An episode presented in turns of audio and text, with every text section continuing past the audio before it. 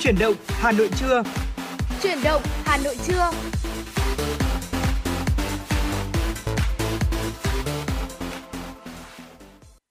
Trọng Khương và Phương Nga xin chào quý vị thính giả. Rất là vui vì chúng tôi lại được đồng hành cùng quý vị trong chuyển động Hà Nội và bây giờ là khung giờ trưa của chương trình. Thưa quý vị, chuyển động Hà Nội trưa được phát trên tần số FM 96 MHz của Đài Phát thanh và Truyền hình Hà Nội. Chương trình cũng đang được phát trực tuyến trên trang web hanoitv.vn. Thưa quý vị, hai kênh tương tác quen thuộc của chương trình quý vị đừng quên nhé. À, đó là số đường dây nóng 024 3773 6688 cùng với lại trang fanpage chuyển động Hà Nội FM96 trên Facebook của chúng tôi.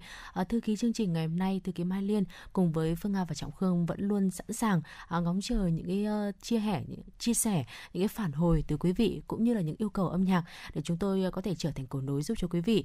Và mở đầu cho chương trình chuyển động Hà Nội trưa thì uh, ngay sau đây chúng ta sẽ cùng uh, nhau cập nhật một số những thông tin đáng quan tâm từ quý vị.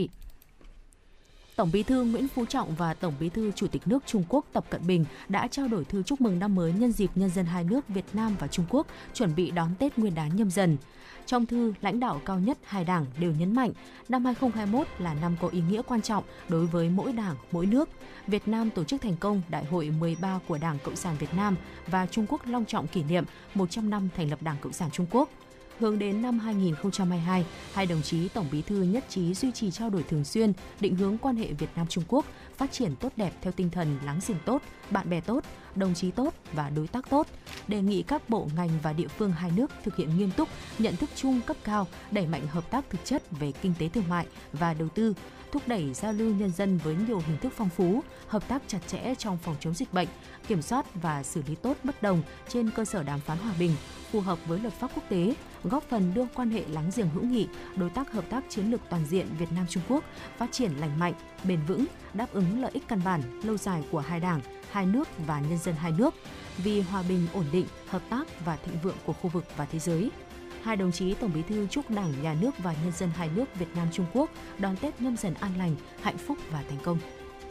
Thưa quý vị, nhân dịp kỷ niệm 92 năm ngày thành lập Đảng và chuẩn bị đón Tết Nguyên đán nhâm dần 2022 theo truyền thống dân tộc, Chủ tịch nước Nguyễn Xuân Phúc đã tới dân hương tưởng nhớ các đồng chí lãnh đạo Đảng và nhà nước đã qua đời.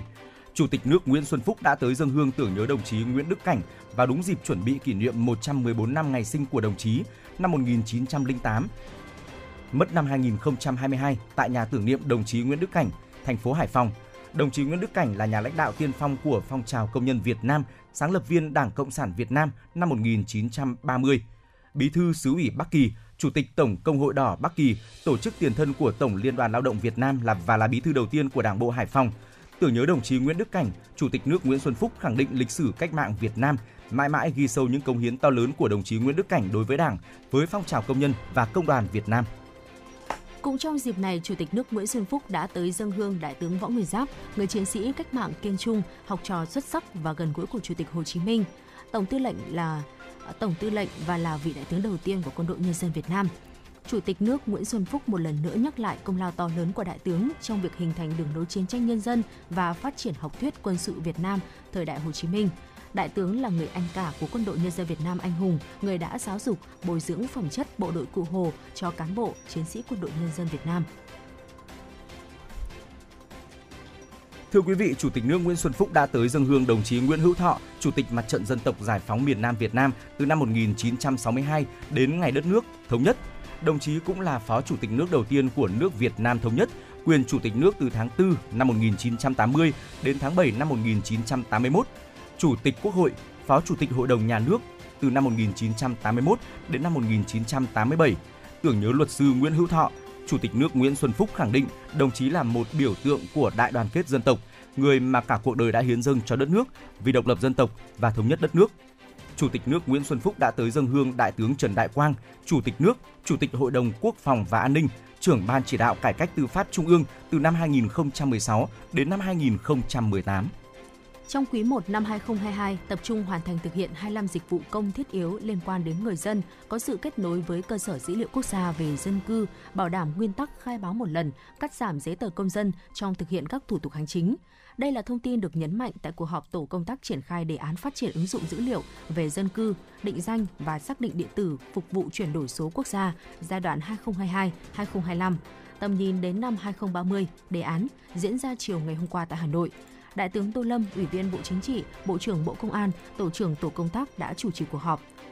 Dự và phát biểu tại cuộc họp, Bộ trưởng Bộ Tài chính Hồ Đức Phước đánh giá cao hiệu quả của cơ sở dữ liệu quốc gia về dân cư đã phục vụ bao trùm cho các hoạt động kinh tế xã hội, quốc phòng an ninh, giúp ích rất nhiều trong lĩnh vực tài chính, đặc biệt là lấy định danh của công dân làm mã số thuế, qua giả soát lại các số liệu về thuế, Bộ Tài chính đưa các à, dữ liệu của công dân làm mã số thuế, đưa các dữ liệu chính xác vào quản lý một cách thống nhất. Bộ trưởng Bộ Tài chính đề nghị Bộ Công an phối hợp giúp đỡ trong việc giả soát, chuẩn hóa dữ liệu, bảo đảm mỗi cá nhân chỉ có một mã số thuế, đồng thời kịp thời cập nhật thông tin phát sinh, hoàn chỉnh kho dữ liệu. Phát biểu kết luận hội nghị để việc triển khai tiếp tục đảm bảo hiệu quả, tiến độ trong thời gian tới, Bộ trưởng Tô Lâm đề nghị từng là thành viên tổ công tác căn cứ vào chương trình công tác năm 2022 để triển khai nhiệm vụ của cá nhân gắn với trách nhiệm chỉ đạo của đơn vị mình phụ trách trong đó cần khẩn trương xây dựng kế hoạch thực hiện đề án, xác định những lộ trình cụ thể, những công việc phải hoàn thành. Bên cạnh đó, các thành viên tổ công tác phải phối hợp chặt chẽ, đề cao tính kỷ luật, trách nhiệm trong việc thực hiện nhiệm vụ được giao. Ngoài trách nhiệm chỉ đạo lĩnh vực được phụ trách, Bộ trưởng Tô Lâm đề nghị thành viên tổ công tác tích cực tham gia những vấn đề chung của đề án, tham mưu chính phủ, Thủ tướng Chính phủ triển khai hiệu quả đề án này, tăng cường trao đổi trực tiếp để kịp thời tháo gỡ ngay những khó khăn vướng mắc phát sinh. Thưa quý vị, vừa rồi là một số những thông tin đáng chú ý mà phóng viên của chương trình mới tổng hợp và cập nhật.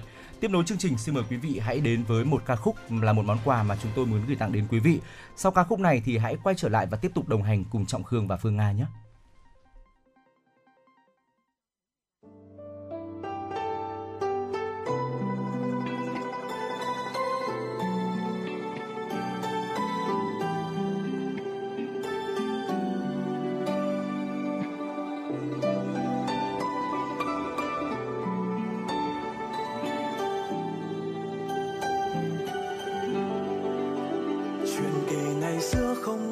Mùa xuân, chỉ mùa đông, mùa thu, mùa hạ đứng bên nhau. Trên cõi đời này, chuyện kỳ ngày xưa rằng hoa nở dài sắc quanh năm, chẳng thể hẹn nhau đến một mùa. Cùng khoe sắc hương, chuyện kỳ người ta dành thu dành đông dành những ngày nắng gió mùa hạ, đi khắp muôn phương, mưu sinh vô thường chuyện kể rằng có cô gái hẹn với chàng trai ngày nắng ấm sau đông hoa rơi dưới cầu vồng, trả lời yêu hay là khơi. Chuyện kể rằng nơi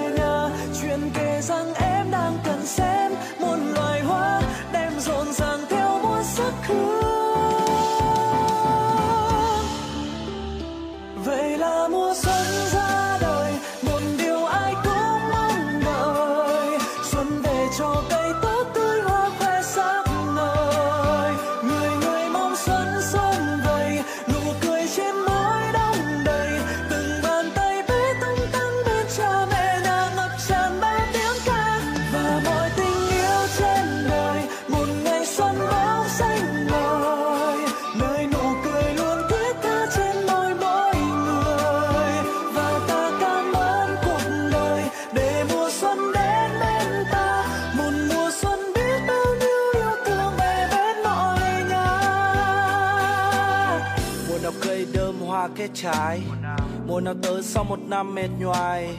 Mùa nào là khởi đầu cho những ngày tháng mới. Thỏa mãn những ao hức bao ngày đang đợi. Ta giống như một bông hoa cho tới ngày nở rộ.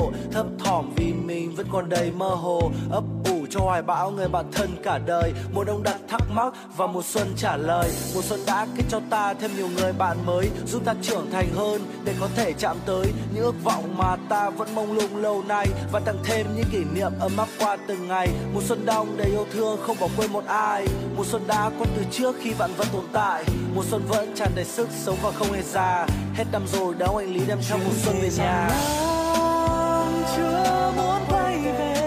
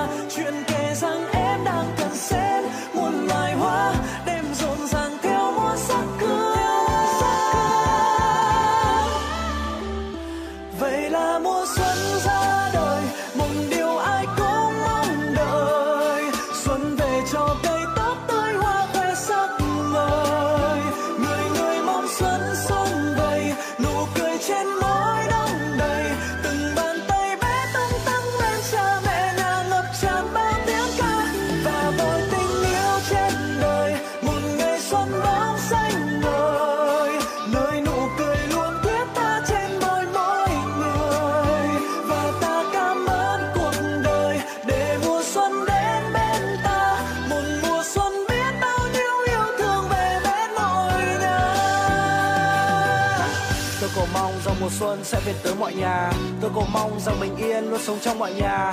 Tôi cầu mong sang năm mới sẽ không còn tai ương. Một năm mới để an lành và tràn ngập yêu thương.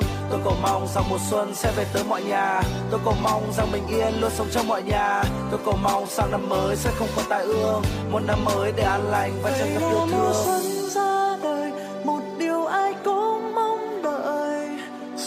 Xuân cho cây tốt tươi hoa khoe sắc ngời. Người người mong xuân sum vầy.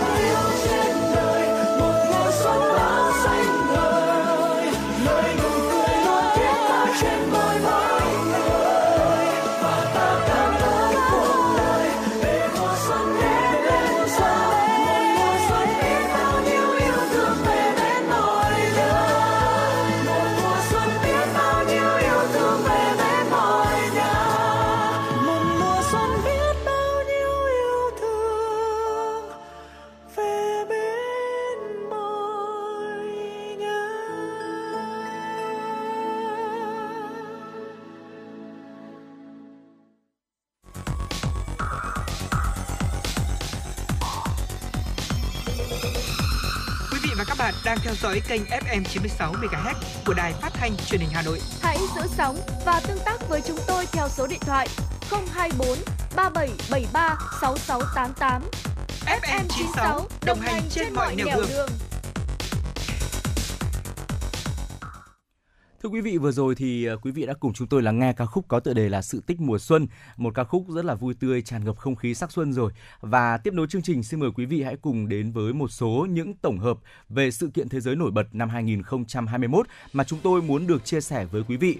Đầu tiên đó là việc chúng ta thấy rằng là đại dịch Covid-19 vẫn đang tiếp tục hoành hành. Thưa quý vị, năm 2021, đại dịch Covid-19 bước sang năm thứ hai với một loạt biến thể mới của virus SARS-CoV-2 như Delta, Delta Plus, Lambda, Mu. Trong đó biến thể Delta là chủng trội trong hầu khắp các cả năm cho đến khi biến thể Omicron có tốc độ lây lan nhanh chóng xuất hiện vào thời điểm cuối năm, thách thức thành tựu chống dịch mà các nước đã đạt được. Tính đến ngày 29 tháng 12, toàn thế giới có hơn 283 triệu ca mắc COVID-19, trong đó hơn 5,4 triệu ca tử vong và hơn 251 triệu ca hồi phục. Một trong những điểm sáng trong năm COVID-19 ảm đạm là chiến dịch tiêm vaccine được đẩy mạnh trên toàn cầu. Theo thống kê mới nhất của trang Our World in Data, tính đến ngày 29 tháng 12, đã có 57,4% dân số thế giới được tiêm ít nhất một liều vaccine. Hơn 9 tỷ liều vaccine đã được tiêm trên toàn cầu, trung bình 31,42 triệu liều được tiêm mỗi ngày. Tuy nhiên, tỷ lệ người dân ở các nước thu nhập thấp được tiêm ít nhất một liều vaccine mới đạt từ được 8,3% mà thôi. Và thưa quý vị, trong năm 2021 thì cũng là năm ờ, diễn ra một sự kiện mà thu hút sự chú ý của cả thế giới. Vào ngày 20 tháng 1 năm 2021 thì ờ, ông Joe Biden chính thức nhậm chức tổng thống tổng thống thứ 46 của Mỹ trong một cuộc bầu cử đầy kịch tính và vô tiền khoáng hậu. Nửa tháng trước khi ông Biden nhậm chức thì à, vào ngày 6 tháng 1, vụ bạo loạn đồi Capitol đã gây chấn động nước Mỹ.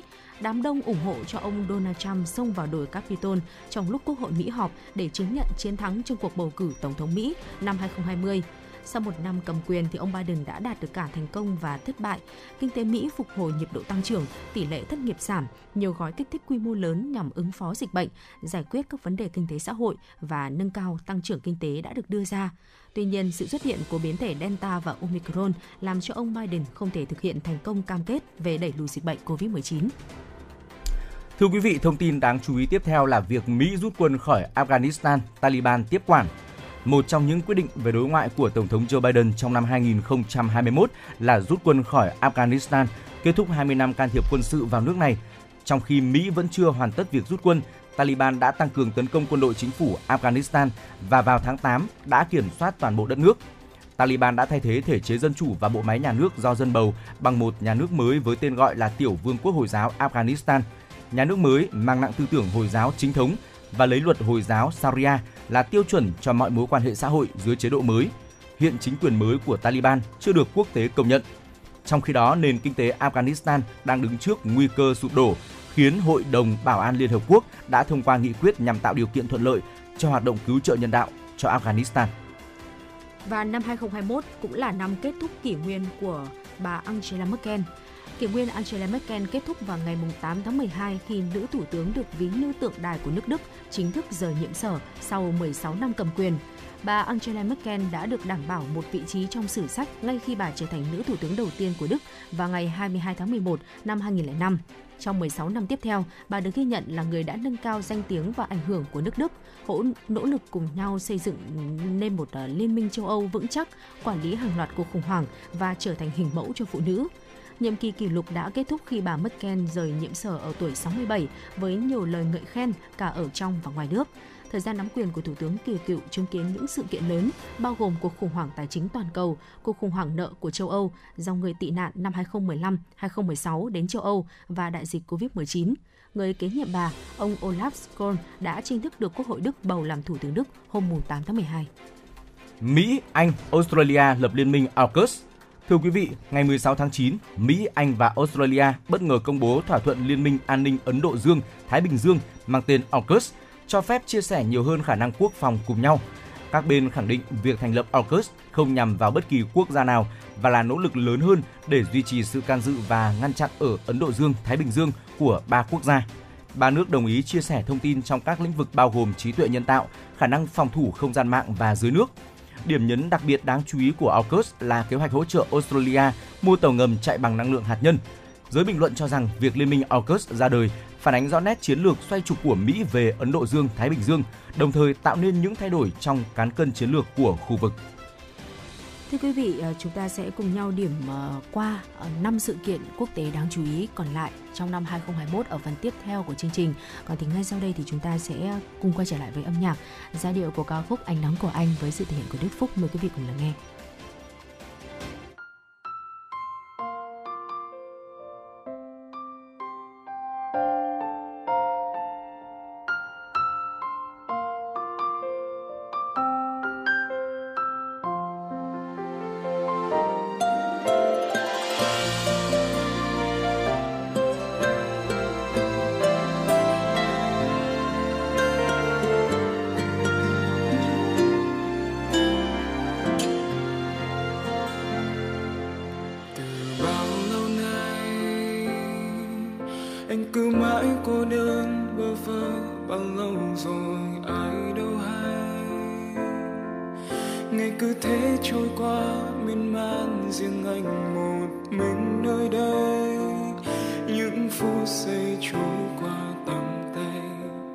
Chờ một ai đó đến bên anh lặng nghe những tâm tư nở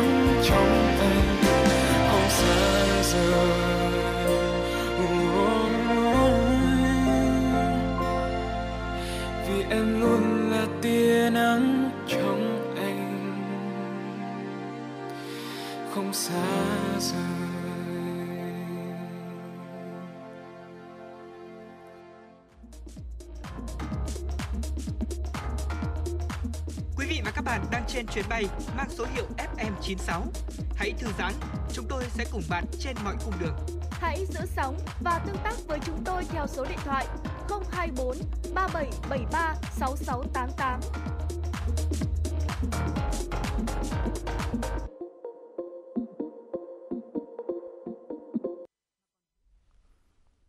Thưa quý vị, cùng quay trở lại với chương trình chuyển động Hà Nội trưa với Phương Nga và Trọng Khương và tiếp theo ngay sau đây thì chúng ta sẽ cùng đến với những thông tin đáng quan tâm mà phóng viên vừa gửi về cho chương trình.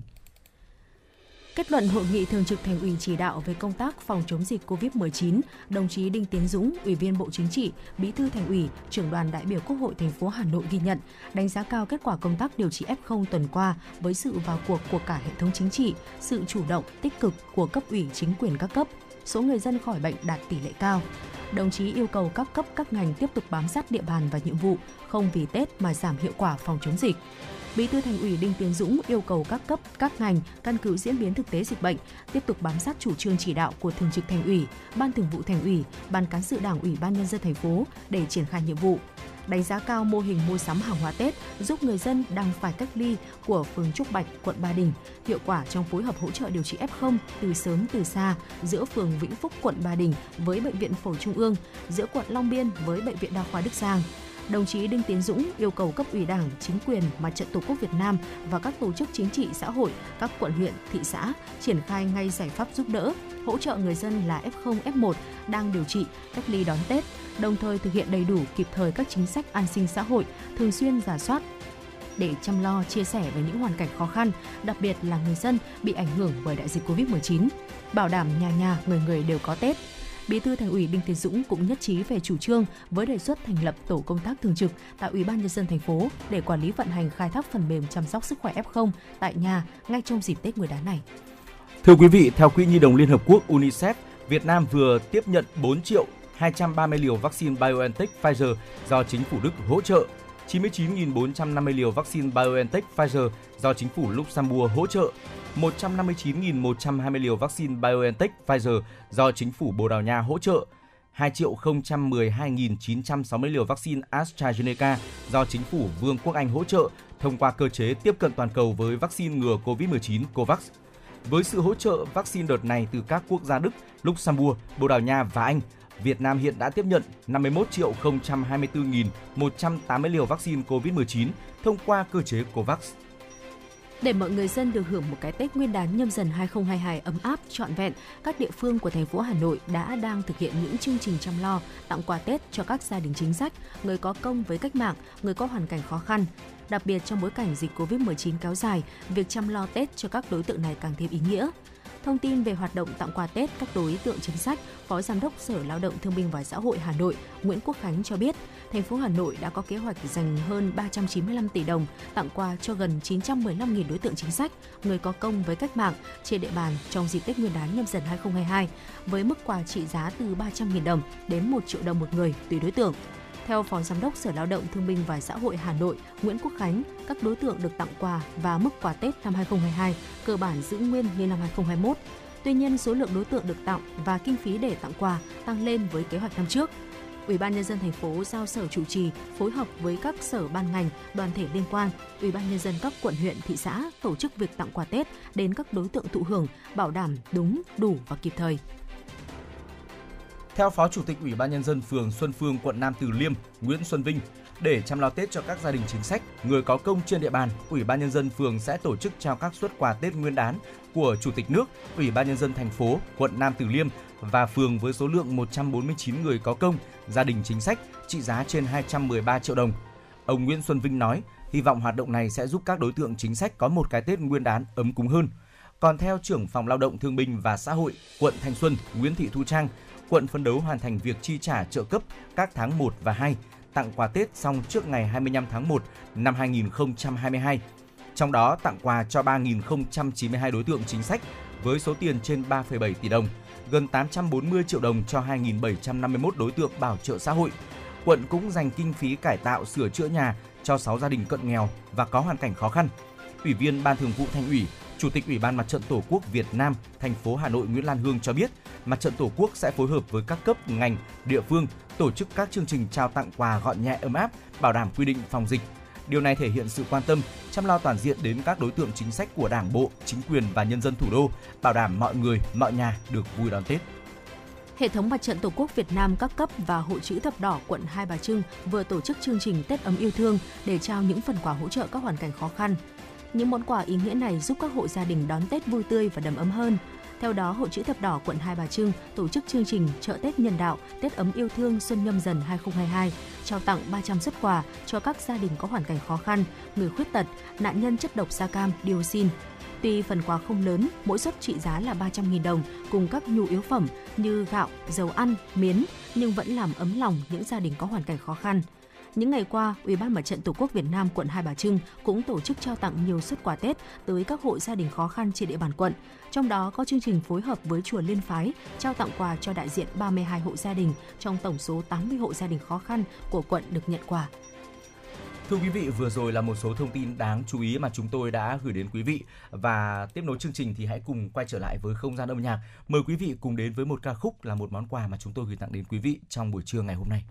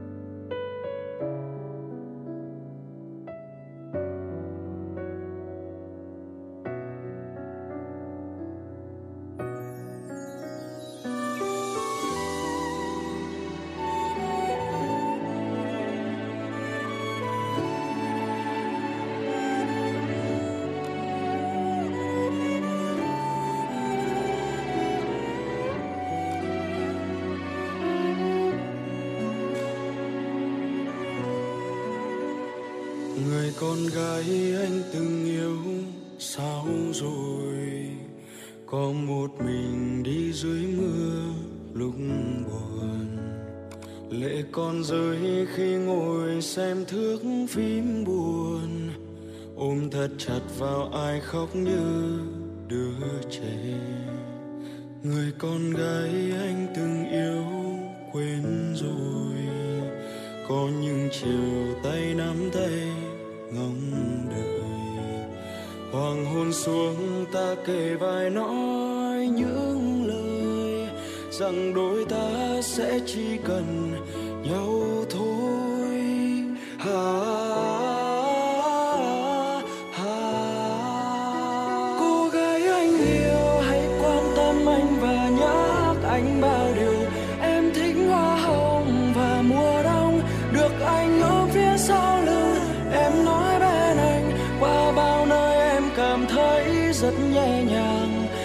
giờ ai là người cho em yên bình?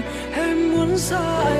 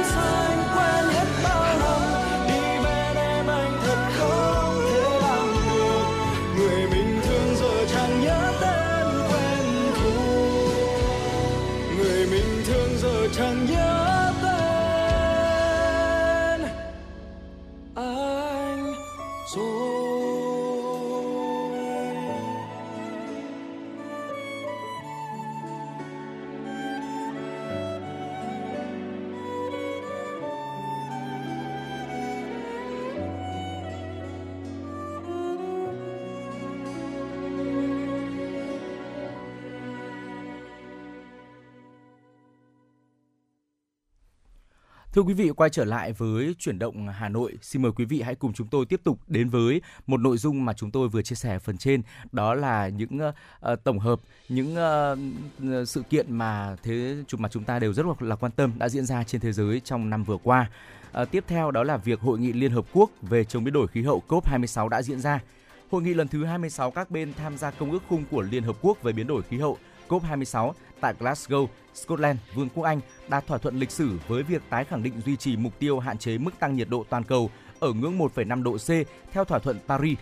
Tại COP26, tất cả 197 quốc gia đã thông qua Hiệp ước Khí hậu Glasgow, cam kết tăng tốc các nỗ lực hướng tới giảm thiểu điện than và loại bỏ trợ cấp dành cho nhiên liệu hóa thạch có hiệu suất kém. Mục tiêu này đòi hỏi phải cắt giảm lớn lượng khí thải CO2 một cách nhanh chóng và bền vững, bao gồm giảm 45% lượng phát thải CO2 vào năm 2030 so với mức năm 2010 và về không vào khoảng giữa thế kỷ, cũng như giảm sâu phát thải các khí nhà kính khác. Mỹ và Trung Quốc, hai quốc gia phát thải lớn nhất thế giới, đã ra tuyên bố chung về biến đổi khí hậu. Theo đó, hai nước cam kết sẽ hợp tác trong thập kỷ tới để xây dựng các chiến lược dài hạn nhằm đạt mục tiêu đạt phát thải dòng bằng không, đồng thời giải quyết các vấn đề về phát thải khí mê tan chuyển đổi sang năng lượng sạch và giảm phát thải carbon. Thỏa thuận giữa hai quốc gia phát thải lớn nhất thế giới được xem là một bước quan trọng để đạt mục tiêu khống chế mức gia tăng nhiệt độ trên toàn cầu ở ngưỡng 1,5 độ C đề ra trong thỏa thuận Paris. Và thưa quý vị, vào hồi giữa tháng 11 của năm 2021 thì cũng là thời điểm mà cuộc gặp thượng đỉnh trực tuyến đầu tiên giữa Tổng thống Mỹ Joe Biden và Chủ tịch Trung Quốc Tập Cận Bình đã diễn ra. Cuộc gặp này thì giúp cho hai nhà lãnh đạo và hai nền kinh tế lớn nhất thế giới xác lập được khuôn khổ mới để có thể xử lý mối quan hệ phức tạp, vừa hợp tác vừa cạnh tranh chiến lược. Giới quan sát nhận định cuộc gặp phát đi tín hiệu rằng hai nước sẽ hợp tác trong nhiều lĩnh vực, dù không tránh khỏi sự cạnh tranh gay gắt. Bản thân việc hai nhà lãnh đạo cố gắng quản lý cạnh tranh đã là một dấu hiệu tích cực cho thế giới. Cuộc gặp thượng đỉnh trực tiếp giữa Tổng thống Joe Biden và Tổng thống Vladimir Putin ở Geneva, Thụy Sĩ hồi tháng 6 và thượng đỉnh trực tuyến ờ, hồi tháng 12 thì đã giúp cho Mỹ và Nga hiểu rõ hơn lợi ích của mỗi bên cũng như các khác biệt giữa họ với nhau và cùng nhau có thể tìm cách quản lý mối quan hệ song phương Mỹ-Nga ở trên tinh thần đó. Tắc nghẽn ở kênh đào Suez là một thông tin rất đáng chú ý. Thưa quý vị, cuối tháng 3 năm 2021, siêu tàu Ever Given, một trong những tàu container lớn nhất thế giới, với tổng tải trọng hơn 200.000 tấn, mắc cạn ở kênh đào Suez, Ai Cập khi đang trong hành trình tới điểm đến Rotterdam ở Hà Lan, gây tắc nghẽn ở tuyến hàng hải quan trọng bậc nhất thế giới. Kênh đào Suez chiếm khoảng 30% lưu lượng tàu container trên thế giới mỗi ngày đã bị tê liệt trong gần một tuần, chặn dòng chảy hàng hóa giữa châu Âu và châu Á. Vụ mắc cạn gây tác động lớn đến chuỗi cung ứng và nền kinh tế toàn cầu, vốn đã gặp khó khăn do đại dịch Covid-19. Con người chúng ta thì vẫn luôn sống chung với lại thiên tai và trong năm 2021 vừa qua, mưa bão lũ lụt là hai trong số các hiện tượng thời tiết khắc nghiệt nhất thế giới ờ, đã gây ra những cái thiệt hại lớn về người và của các quốc gia giàu có cũng đã phải trải qua những tác động trước mắt của các hiện tượng thời tiết bất thường. Sau cơn bão Ida ở Mỹ, Tổng thống Joe Biden cảnh báo thời tiết khắc nghiệt như vậy sẽ khiến cho Mỹ thiệt hại hơn 100 tỷ đô la Mỹ trong năm 2021. Lũ lụt ở Đức, Bỉ, Trung Quốc khiến cho hàng trăm người thiệt mạng, thiệt hại kinh tế hàng chục tỷ đô la Mỹ. Mặc dù Trung Quốc thường hứng chịu lũ lụt trong những tháng mùa hè, nhưng lũ lụt trong năm 2021 trầm trọng hơn do đô thị hóa nhanh chóng, chuyển đổi đất canh tác và cuộc khủng hoảng khí hậu ngày càng tồi tệ, cũng như các hệ thống giảm thiểu lũ lụt quá tải. Và thưa quý vị, thông tin đáng chú ý cuối cùng mà chúng tôi muốn chia sẻ trong top 10 đó là du lịch vũ trụ rất là phát triển trong năm vừa qua. Thưa quý vị, năm 2021 đánh dấu chuyến bay thương mại đầu tiên vào vũ trụ, mở ra kỷ nguyên mới cho du lịch vũ trụ. Tập đoàn SpaceX đưa thành công phi hành đoàn Inspiration 4 vào quỹ đạo. Đây là chuyến bay đầu tiên với toàn bộ 4 phi hành gia nghiệp dư. Các phi hành gia đã trải qua 3 ngày trên tàu vũ trụ Crew Dragon trên quỹ đạo trái đất ở độ cao hơn 560 km và trở về trái đất an toàn. Các công ty vũ trụ khác như Virgin Galactic, Blue Origin cũng thử nghiệm các chuyến bay tư nhân đưa hành khách lên vũ trụ. Thưa quý vị, như vậy là chúng ta đã cùng nhau điểm qua 10 sự kiện thế giới nổi bật đã diễn ra trong năm 2021 ở ờ, từ chính trị tới kinh tế cho tới uh, những vấn đề khác rất là đáng quan tâm trong năm 2021 và chúng tôi vừa mới điểm qua gửi tới quý vị. Uh, hy vọng là quý vị đã có một uh, cái nhìn tổng quan uh, cho những sự kiện đã xảy ra trong năm 2021 uh, trên thế giới vừa qua và ngay sau đây thì chúng ta sẽ cùng quay trở lại với âm nhạc. Tiếp theo sau đó thì chúng tôi sẽ quay trở lại với những nội dung khác cũng rất đáng quan tâm.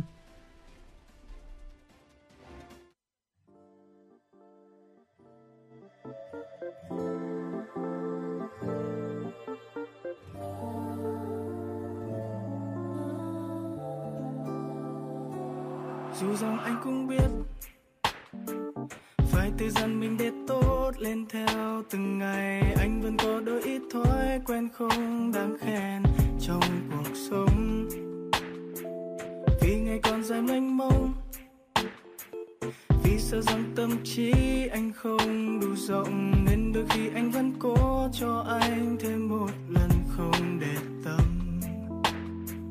Anh vẫn thường tìm khi anh cần phải nhớ uống thật say vào đêm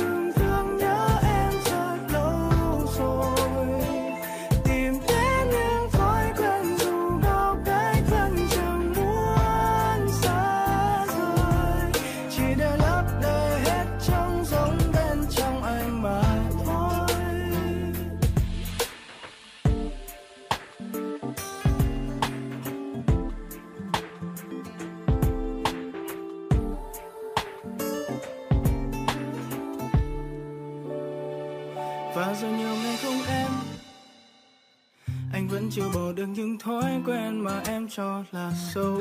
Liệu em có trách anh không nếu ta tình cờ chạm mặt nhau?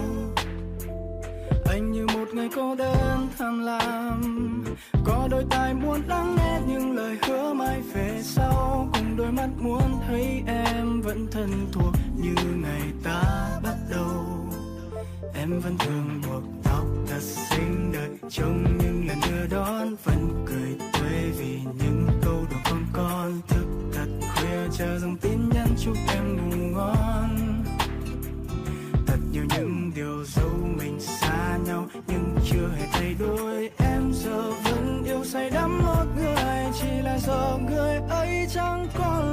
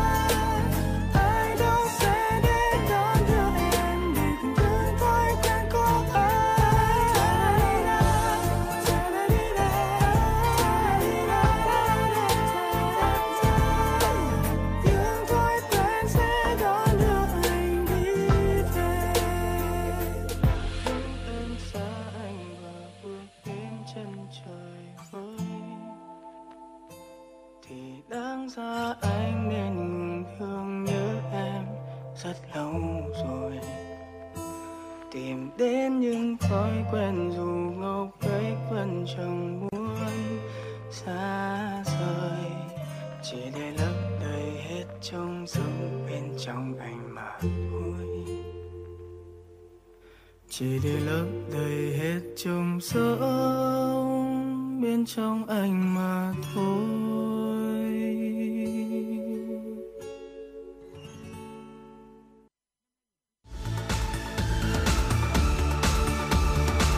Quý vị và các bạn đang theo dõi kênh FM 96 MHz của đài phát thanh truyền hình Hà Nội. Hãy giữ sóng và tương tác với chúng tôi theo số điện thoại 024 3773 6688. FM 96 đồng hành trên mọi nẻo đường.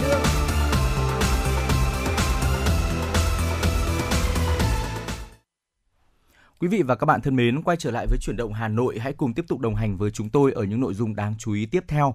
À, thưa quý vị, nội dung mà chúng tôi muốn chia sẻ ngay sau đây liên quan đến vấn đề sức khỏe và hiện tại thì phải nói rằng là vấn đề xương khớp là một vấn đề mà rất là nhiều người Việt Nam của chúng ta gặp phải và ngày càng trẻ hóa đi. Vâng ạ, chính xác là như vậy. Trong những năm gần đây thì tỷ lệ mắc bệnh xương khớp ở Việt Nam thì đang ngày càng tăng. Theo thống kê của ngành xương khớp Việt Nam, hiện nay 35% dân số nước ta mắc các bệnh về xương khớp, trong đó thì lứa tuổi từ 50 tới 70 chiếm ờ, 70% tổng số người mắc bệnh. Thống kê thì cũng chỉ ra rằng là cứ 100 người Việt ở lứa tuổi 25 tới 45 thì có 27 người bị đau lưng, 20 người bị đau vai, 8 người bị đau khớp và 3 người bị viêm khớp. Thêm vào đó thì cứ người thứ 10 thì lại có 3 người mắc bệnh loãng xương. À, những số liệu trên thì đã cho thấy rõ ràng một bức tranh tổng thể đó chính là bệnh lý xương khớp ngày nay chúng ta không chỉ ờ, còn bắt gặp ở những người cao tuổi nữa mà đã thấy dần ở những người trẻ tuổi cũng đang mắc phải căn bệnh này rồi. Ừ. Và thưa quý vị, ờ, có một số những thói quen rất là tai hại khiến xương khớp của chúng ta bị tàn phá, có lẽ là nhiều người vẫn ờ, chưa biết được. Vậy thì ngày hôm nay chúng tôi sẽ chia sẻ với quý vị để chúng ta ờ, phần nào có thể nắm được những thói quen này và dần dần thay đổi để giúp cho không chỉ là xương khớp mà ừ, sức khỏe tổng thể của chúng ta cũng được nâng cao hơn và những chia sẻ sau đây thì được chúng tôi tổng hợp ý kiến từ phó giáo sư tiến sĩ bác sĩ Nguyễn Thị Bay công tác tại bệnh viện Đại học Y Dược thành phố Hồ Chí Minh cơ sở 3. Đầu tiên là việc mà chúng ta ngồi lâu một chỗ. Ngồi lâu với một tư thế cố định sẽ khiến máu không được lưu thông dễ dàng, từ đó đẩy nhanh quá trình thoái hóa và lão hóa xương. Ngồi làm việc hay đứng quá lâu tại một vị trí khiến tuần hoàn máu ở chân bị giảm, cơ mông, hông ngày càng kém linh hoạt, xương thì dần mỏng đi, giòn và dễ gãy hơn. Vâng và tiếp theo đó là một cái thói quen mà rất cũng rất là nhiều người hay mắc phải à, trong đó là có nhiều chị em phụ nữ. Khi mà chúng ta mặc váy thì hay ngồi cái động tác này đó chính là ngồi vắt chéo chân. À, ngồi lệch về một bên hay là ngồi vắt chéo chân thì sẽ khiến cho xương hông và khớp háng của chúng ta bị lệch. À, tình trạng này tạm thời thì sẽ chỉ có thể là gây ra mỏi cơ ngay cái thời điểm đó thôi. Tuy nhiên về lâu ngày về thê thời gian dài nếu như mà chúng ta cứ lặp đi lặp lại cái thói quen này thì nó sẽ dễ dẫn tới việc là thoái hóa sụn khớp ngoài ra ngồi vắt chéo chân thì còn ảnh hưởng tới mạch máu và gây ứ động huyết khối hoặc là suy giãn tĩnh mạch nữa ừ. xem ra thì đây ờ, không phải là một cái thói quen tốt cho sức khỏe của chúng ta một chút nào à, có thể là chúng ta sẽ cân nhắc và à, vận động nhiều hơn chẳng hạn thay vì là ngồi à, vắt chéo chân với ừ. cái động tác này trong một thời gian quá là dài thì nó sẽ ảnh hưởng tới xương khớp của chúng ta ừ.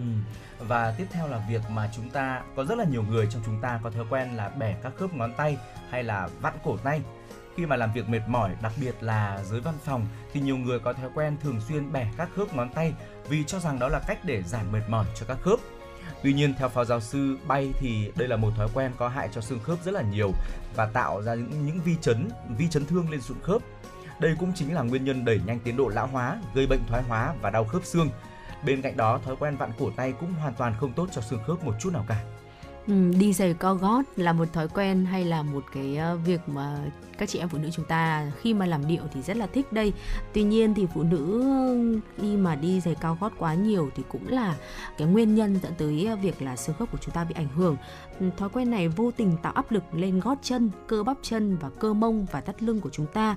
Nếu như mà mang giày cao gót mỗi ngày thì quý vị sẽ khiến cho các khớp xương và cơ gân của chúng ta bị ảnh hưởng khá là nhiều.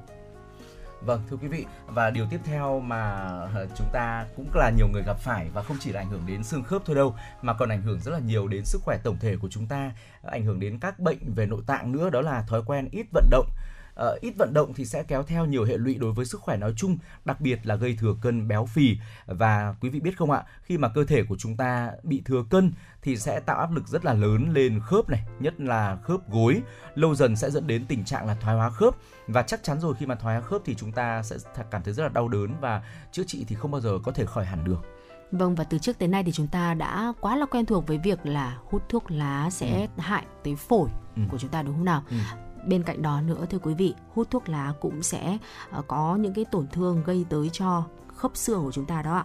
Nguyên ừ. nhân là bởi vì là các độc tố ở trong thuốc lá khi mà vào cơ thể thì sẽ gây ra những cái ảnh hưởng tới mạch máu, ừ. khiến cho máu không thể lưu thông được ừ. tới các khớp xương ừ. và từ đó thì sẽ gây tổn thương tới các bộ phận này. Vâng ạ, thêm một nguyên nhân, thêm một lý do nữa để chúng ta có thể uh, có thêm cái động lực để quyết tâm là từ từ bỏ cái việc là hút thuốc lá đúng không ạ? Thực ừ. ra thì nhìn đi nhìn lại hút thuốc lá nó không hề có lợi cho sức khỏe của chúng ta một chút nào. Chính xác là như vậy. Uh, hút thuốc lá thì thưa quý vị các độc tố trong thuốc khi mà trong thuốc lá, khi mà vào cơ thể ảnh hưởng rất là nhiều đến mạch máu. Và khi mà máu không lưu thông thì các khớp xương cũng ờ, có rất là nhiều vấn đề. Và khi mà chúng ta bỏ được thuốc lá thì không những là ừ, tốt cho xương khớp này, cho mạch máu, thậm chí là còn ờ, gọi là nâng cao sức khỏe và ngăn ngừa nguy cơ bị ung thư phổi rất là lớn nữa. Bên cạnh đó thì khi mà nhắc đến thuốc lá, chúng ta sẽ nhớ ngay đến những chất kích thích khác, ví dụ như là rượu bia. À, thưa quý vị khi mà chúng ta nạp quá nhiều rượu bia vào cơ thể và cả là thức ăn nhanh nữa thì sẽ ảnh hưởng đến sự hấp thu và vận chuyển của canxi trong xương làm tăng nguy cơ mắc các bệnh lý về xương khớp. Để đề phòng các bệnh về xương khớp thì phó giáo sư bay cho biết là bất cứ ai cũng nên có một chế độ tập luyện phù hợp với bản thân mình để gia tăng sức bền của xương khớp. Những người có công việc phải ngồi nhiều thì có thể thực hiện các bài tập tại chỗ ví dụ như là mình ờ, có thể là vặn mình vặn cơ thể nhẹ nhàng thôi hoặc là xoay nhẹ nhàng phần cổ này, xoa bóp và duỗi các ngón tay, vỗ nhẹ phần vai hoặc là thỉnh thoảng đứng dậy đi lại quanh phòng làm việc một chút. Những động tác này sẽ giúp các cơ khớp xương được thư giãn và giảm đau nhanh chóng. À, Phó giáo sư Bay nhấn mạnh rằng là khi ngồi làm việc khoảng một tiếng thì chúng ta nên đứng lên vận động, xoay chuyển các khớp nhẹ nhàng trong vòng 5 phút nếu tính chất công việc buộc phải ngồi liên tục 2 tiếng thì chúng ta cũng nên dành ít nhất là khoảng 10 đến 15 phút để vận động nhằm giảm bớt các nguy cơ mắc các bệnh xương khớp cũng như là mạch máu trong tương lai quý vị nhé. Vâng, với những tư vấn vừa rồi đến từ phó giáo sư Bay thì chúng ta có thể thấy là những cái thói quen xấu ờ, mà chúng ta hay mắc phải làm ảnh hưởng tới xương khớp thì đa phần sẽ gặp ở những anh chị em mà làm việc văn phòng chúng ừ. ta ngồi quá là nhiều thì sẽ rất là dễ mắc phải những ừ. cái thói quen này à, và cũng có thể hiểu được là vì sao mà ngày càng nhiều các uh, môi trường công sở các ban lãnh đạo doanh nghiệp họ đã đưa vào trong cái cái cái, cái um, gọi là cái uh, khung giờ làm việc của công ty mình đó là những cái khoảng thời gian nghỉ giữa giờ để có ừ. cho cán cán bộ anh chị em công nhân ừ. viên có ừ. thể đứng lên vận động thoải mái một chút trong khoảng 15 phút ừ. với những cái giai điệu nhạc nó rất là vui và chúng ta có thể bắt gặp những cái đoạn video clip mà uh, những cái môi trường công sở những công ty đó họ chia sẻ trên mạng xã hội đã có đã có thể hiểu thêm được phần nào cái lý do vì sao phát sinh hay là có những cái văn hóa công ty như vậy thưa ừ. quý vị hy vọng rằng là với những chia sẻ vừa rồi của chúng tôi thì đã giúp cho quý vị phần nào có thêm được uh, một cái nhìn uh, để có thể chúng ta sẽ bớt những cái thói quen ờ, mà ảnh hưởng tới xương khớp của mình trong cái thời gian sắp tới ờ, có thể là chúng ta không bỏ được ngay ừ. nhưng mà dần dần từ từ ờ, chúng ta lắng nghe những cái thông tin này ở trên các cái sóng phát thanh hay là trên tivi đọc qua trên các cái trang thông tin sức khỏe sẽ giúp cho chúng ta có thêm những cái động lực có thể từ từ dần dần bỏ được những cái thói quen này. Ừ. Và thưa quý vị, tiếp nối ngay chương trình ngay sau đây thì xin mời quý vị hãy cùng dành thời gian để cập nhật lắng nghe một số thông tin đáng chú ý mà phóng viên của chương trình mới tổng hợp theo số liệu từ Tổng cục Hải quan Việt Nam, bất chấp dịch Covid-19, kim ngạch thương mại Việt Nam Trung Quốc năm 2021 đạt 165,8 tỷ đô la Mỹ, tăng 24,6% so với năm trước. Với kết quả này, Trung Quốc tiếp tục là đối tác thương mại lớn nhất và thị trường xuất khẩu lớn thứ hai của Việt Nam. Ngược lại, Việt Nam tiếp tục là đối, là đối tác thương mại lớn nhất của Trung Quốc trong ASEAN và đối tác thương mại lớn thứ 6 của Trung Quốc trên thế giới sau Mỹ, Nhật Bản, Hàn Quốc, Đức và Australia. Đại sứ quán Việt Nam tại Trung Quốc khẳng định kim ngạch thương mại song phương Việt Nam Trung Quốc vẫn tăng trưởng mạnh mẽ dù dịch bệnh Covid-19 và những khó khăn trở ngại trong kiểm soát dịch bệnh giữa hai nước, nền kinh tế thế giới chưa thực sự phục hồi, chuỗi sản xuất của Việt Nam gặp nhiều khó khăn, nhu cầu về tiêu dùng của thị trường Trung Quốc giảm so với các năm trước. Trong mấy ngày qua, nhiều gia đình đã làm cơm cúng lễ do có hai ngày nghỉ cuối tuần, dịch bệnh kéo dài, thu nhập giảm, nhiều tiểu thương không dám tăng giá vì sợ ế. Tuy nhiên, tại một số chợ đầu mối lớn ở Hà Nội, giá các mặt hàng thiết yếu vẫn tăng. Theo khảo sát của phóng viên tại các phố Bạch Mai, Thanh Nhàn, giá lương thực thực phẩm nhìn chung là ổn định. Hoa tươi năm nay cũng có giá cả hợp lý hơn các năm trước. Tuy nhiên, trong ngày 23 tháng Chạp, ghi nhận tại một số chợ trên địa bàn Hà Nội như Long Biên, Diêm Gỗ, Gia Lâm, giá hải sản tăng mạnh từ 20 đến 50% so với ngày thường. Theo một số chuyên gia thương mại, nguyên nhân khiến giá hàng năm nay không tăng mạnh đến từ hai phía cung và cầu. Ở phía cung, nhiều loại mặt hàng rau củ năm nay không xuất đi được Trung Quốc vì Covid-19, khiến nguồn hàng trong nước dồi dào. Điều này khiến giá cả hàng hóa được giữ ổn định. Người dân có xu hướng thắt chặt chi tiêu do thu nhập giảm khiến cho sức mua yếu nên hàng hóa khó tăng mạnh như trước. Thưa quý vị, Bộ Giáo dục và Đào tạo vừa có công văn gửi Ủy ban nhân dân các tỉnh thành phố trực thuộc trung ương về việc tổ chức dạy học trực tiếp tại các cơ sở giáo dục. Theo đó, thực hiện chỉ đạo của Thủ tướng Chính phủ Phạm Minh Chính tại cuộc họp thường trực Chính phủ về việc chuẩn bị các điều kiện để mở cửa trường học trở lại trên cơ sở thống nhất với Bộ Y tế về đánh giá kết quả phòng chống dịch đến thời điểm hiện tại, tỷ lệ tiêm vaccine cho người dân, học sinh sinh viên, nhận thức, kiến thức và kinh nghiệm về phòng chống dịch trong nhân dân, khả năng điều trị của hệ thống y tế để bảo đảm sức khỏe thể chất tinh thần của trẻ mầm non, học sinh, học viên, sinh viên, cán bộ, nhà giáo và chất lượng giáo dục. Bộ Giáo dục và Đào tạo đề nghị Ủy ban nhân dân các tỉnh thành phố trực thuộc trung ương căn cứ tình hình dịch tại địa phương, tính đến địa bàn cấp xã phường, chỉ đạo xây dựng kế hoạch, lộ trình cụ thể để tổ chức dạy học trực tiếp cho học cho học sinh, giáo viên, sinh viên trước ngày 14 tháng 2 năm 2022. Sở Giao thông Vận tải Hà Nội cho biết để chuẩn bị phục vụ nhu cầu người dân đi lại sau Tết và học sinh sinh viên đi học trở lại, Sở đã xây dựng phương án khôi phục lại các tuyến xe buýt. Qua nghiên cứu thực tế, dự kiến sẽ mở lại 100% phương tiện vận tải đối với các tuyến xe buýt vào ngày 8 tháng 2. Liên quan đến việc bố trí phương tiện, phòng dịch, các đơn vị đảm trách hoạt động vận tải hành khách công cộng bằng xe buýt khẳng định đã sẵn sàng các phương án huy động phương tiện cũng như biện pháp phòng chống dịch nhằm đáp ứng nhu cầu đi lại của hành khách được thuận lợi và an toàn. Thưa quý vị, cơ quan điều tra của Viện Kiểm sát Nhân dân tối cao đã ban hành kết luận điều tra vụ án tha trái pháp luật người bị bắt, người đang bị tạm giữ tạm giam, người đang chấp hành án phạt tù xảy ra tại Công an quận Tây Hồ, Hà Nội. Cơ quan điều tra đề nghị truy tố bị can Phùng Anh Lê, cựu trưởng Công an quận Tây Hồ, cựu trưởng phòng cảnh sát kinh tế Công an thành phố Hà Nội về tội danh trên. Cơ quan điều tra cũng đề nghị truy tố Nguyễn Đức Châu, cựu đội trưởng cảnh sát hình sự, Vũ Công Ngọc, cựu đội phó cảnh sát hình sự và Lê Đình Trung, cựu đội phó cảnh sát thi hành án hình sự và hỗ trợ tư pháp. Theo kết luận quá trình điều tra, bị can Phùng Anh Lê không khai nhận hành vi phạm tội và đổ lỗi cho các bị can khác. Ba thuộc cấp của ông Lê thành khẩn khai nhận hành vi phạm tội. Tuy nhiên, cơ quan điều tra của Viện Kiểm sát cho rằng căn cứ vào lời khai của các bị can và những người liên quan khác, đủ cơ sở khẳng định ông Lê đã phạm vào tội tha trái pháp luật người bị bắt, người đang bị tạm giữ.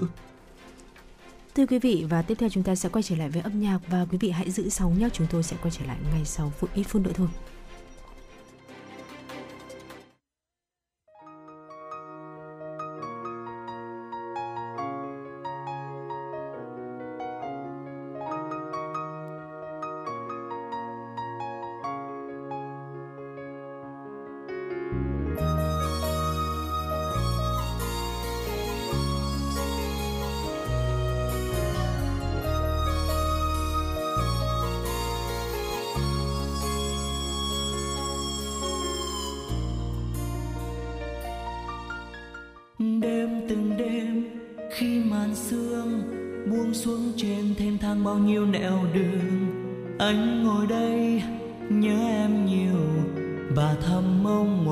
Giữa tình yêu anh chờ em như lúc xưa, như bây giờ và chờ đợi mãi sau. Cho dù mưa rông, cho dù nắng cháy anh vẫn chờ những tiếng cười rộn vang khung trời, rồi lúc dối hơn em lặng im không nói. Những tháng ngày hồn nhiên nô đùa, tuổi thơ tuyệt vời người ơi giới rơi đàn những nốt nhạc cho bài ca anh hát. Hát với đời ngày vui bên người, để con tim nghe thiết tha. Lòng anh chót yêu em lâu rồi, mà chưa dám nói câu yêu người. Giờ tình mong manh xóa nhòa ngày xanh, đành cầm nín em đâu hay tình anh. Mùa xuân đến bên vàng tung nắng mai yêu đời. Mùa thu đi qua nói gì cùng em? Mùa đông đến anh lơ ngơ từng đêm. Ngày xưa đã cho anh hy vọng. Một mẹ em hiểu anh nỗi lòng. Cuộc đời cho ta qua nhiều ngày vui. Cần chỉ nói những lời đầu môi.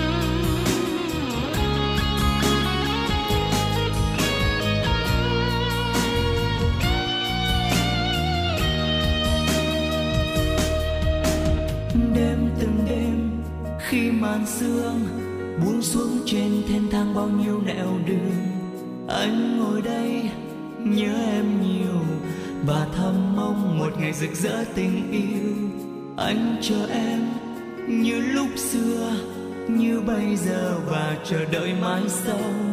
Cho dù mưa rông, cho dù nắng cháy, anh vẫn chờ. Những tiếng cười rộn vang khung trời, rồi lúc dối hơn em lặng im không nói. Những tháng ngày hồn nhiên nô đùa, tuổi thơ tuyệt vời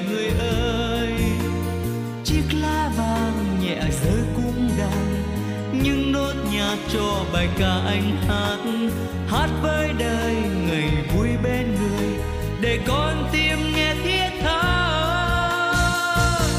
Lòng anh chót yêu em lâu rồi, mà chưa dám nói câu yêu người. Giờ tình mong manh xoa nhòa ngày xanh, đành cầm nín em đâu hay tình anh. Mùa xuân đến bên em tươi cười, hà bằng tung nắng mai đời. Mùa thu đi qua nói gì cùng em? Mùa đông đến anh lơ ngơ từng đêm. Ngày xưa đã cho anh hy vọng. Một mẹ em hiểu anh.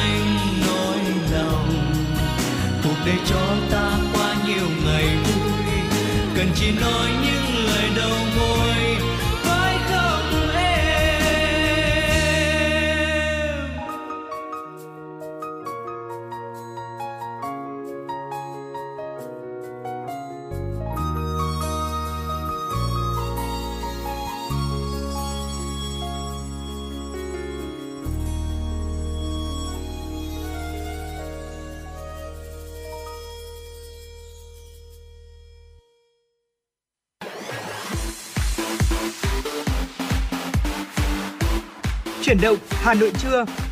Chuyển động Hà Nội trưa.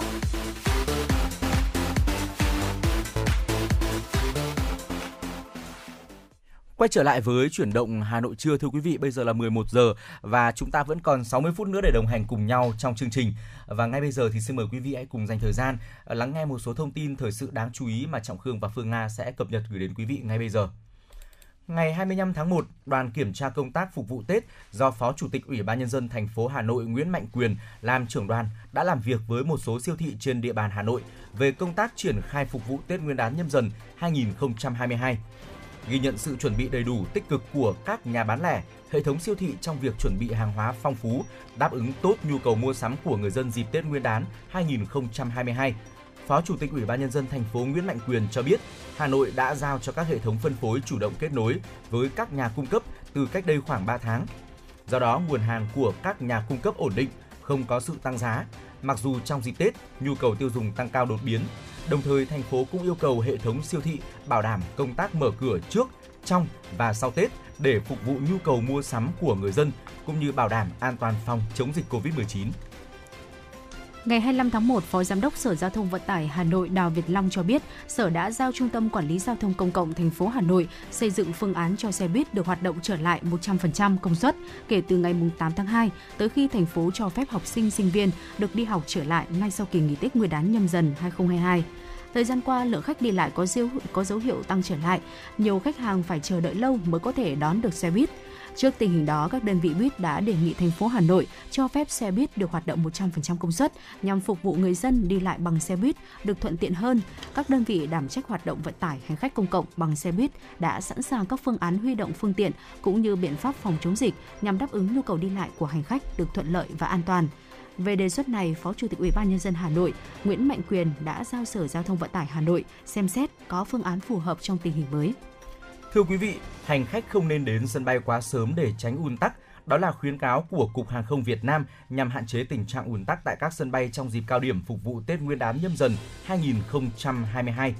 Về tình trạng ùn ứ tại khu vực nhà ga đi của Cảng hàng không quốc tế Tân Sơn Nhất trong những ngày vừa qua, Cục Hàng không Việt Nam lý giải do phần lớn hành khách chưa tiếp cận thông tin về việc bỏ yêu cầu test nhanh dẫn tới tâm lý đến sân bay rất sớm vì lo ngại trễ chuyến bay do làm thủ tục y tế.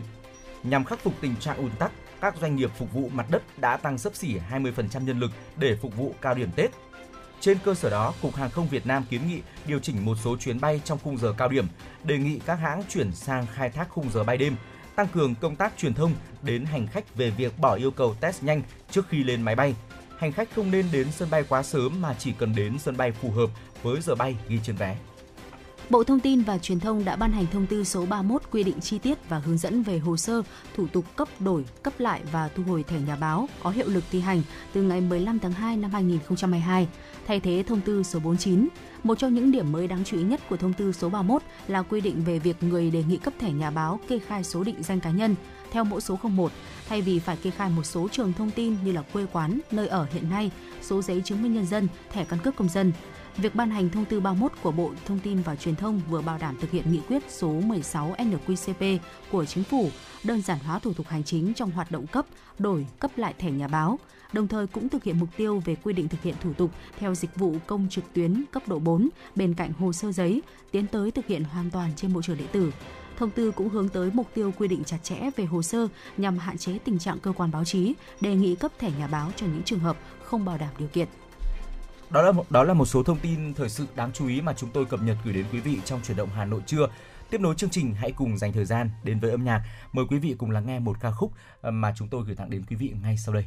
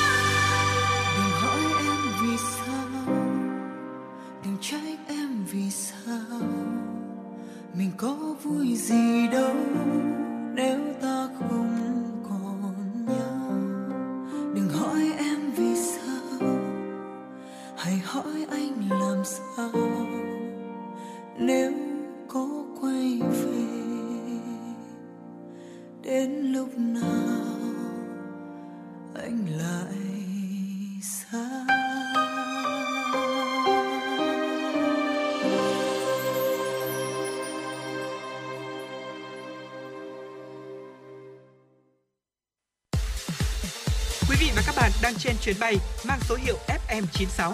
Hãy thư giãn, chúng tôi sẽ cùng bạn trên mọi cung đường.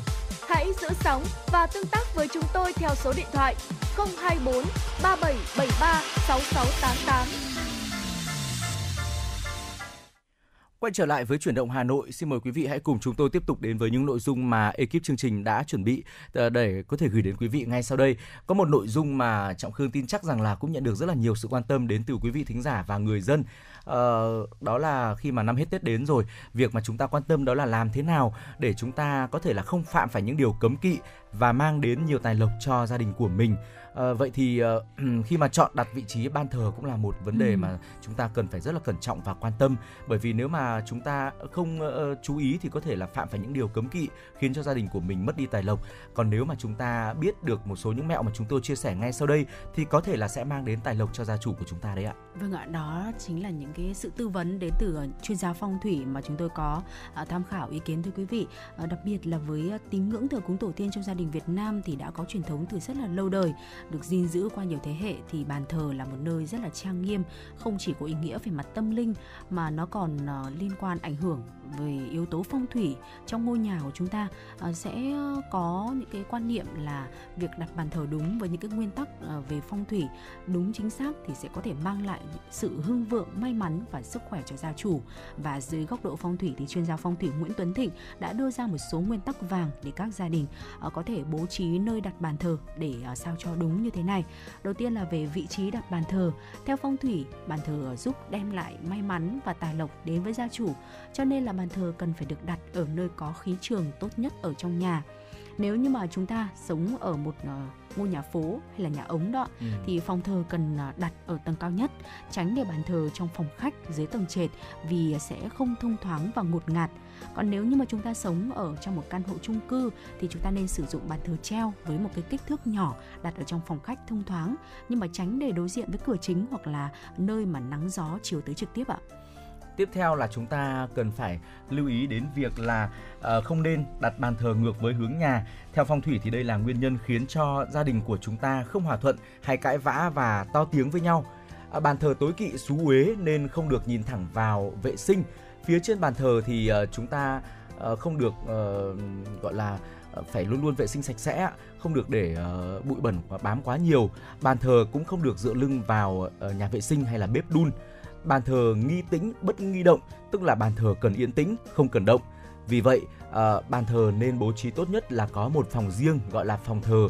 Nếu không thì có thể bố trí ừ, trong phòng sinh hoạt chung hoặc là phòng khách không nên bố trí ở phòng ngủ hay là khu vực phòng bếp phòng ăn trường hợp mà không có phòng riêng thì khi mà bố trí bàn thờ thì không được gần các nút giao thông trong nhà ờ, không được đặt dưới gầm cầu thang hay là áp sát vào gầm cầu thang Vâng thì quý vị và bàn thờ thì cũng ờ, không được tọa ở cửa sổ hay là phía trên cửa sổ, tức là sau lưng bàn thờ không được bố trí cửa sổ hoặc là dưới gầm bàn thờ không được bố trí cửa sổ, cửa ra vào. Bàn thờ thì không được đặt thẳng với cửa chính hoặc là cửa sổ khiến cho gió có thể sộc thẳng vào bàn thờ và ai đi qua cũng nhìn thấy bàn thờ. Nếu như mà có thì cần phải thường xuyên đóng cửa sổ hay là đặt một bức bình phong chắn gió phía trước mặt bàn thờ. Ờ, không bố trí phòng thờ hay là bàn thờ đối diện hoặc hay là gần với bất kỳ cửa của căn phòng nào.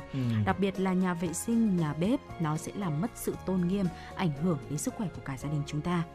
Và bên cạnh đó thì cũng lưu ý là không đặt bàn thờ ở dưới sàng ngang vì à, sàng ngang chắn bàn thờ à, quan niệm của phong thủy sẽ sinh ra sát khí áp lực khiến cho gia chủ thường xuyên bị đau đầu và thần kinh thì suy nhược. Ừ.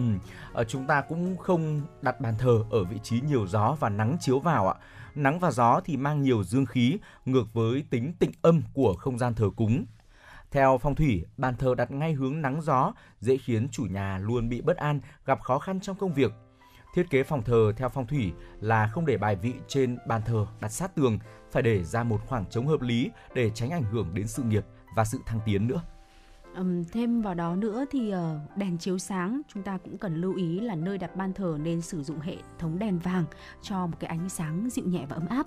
Gia chủ không nên lắp quá nhiều bóng đèn gây lá cho người hành lễ hoặc là làm phòng thờ quá sáng. Nếu tường có treo tranh phong thủy hoặc là câu đối thì có thể lắp đặt thêm hai đèn nhỏ âm tường để tạo ra được sự cân đối.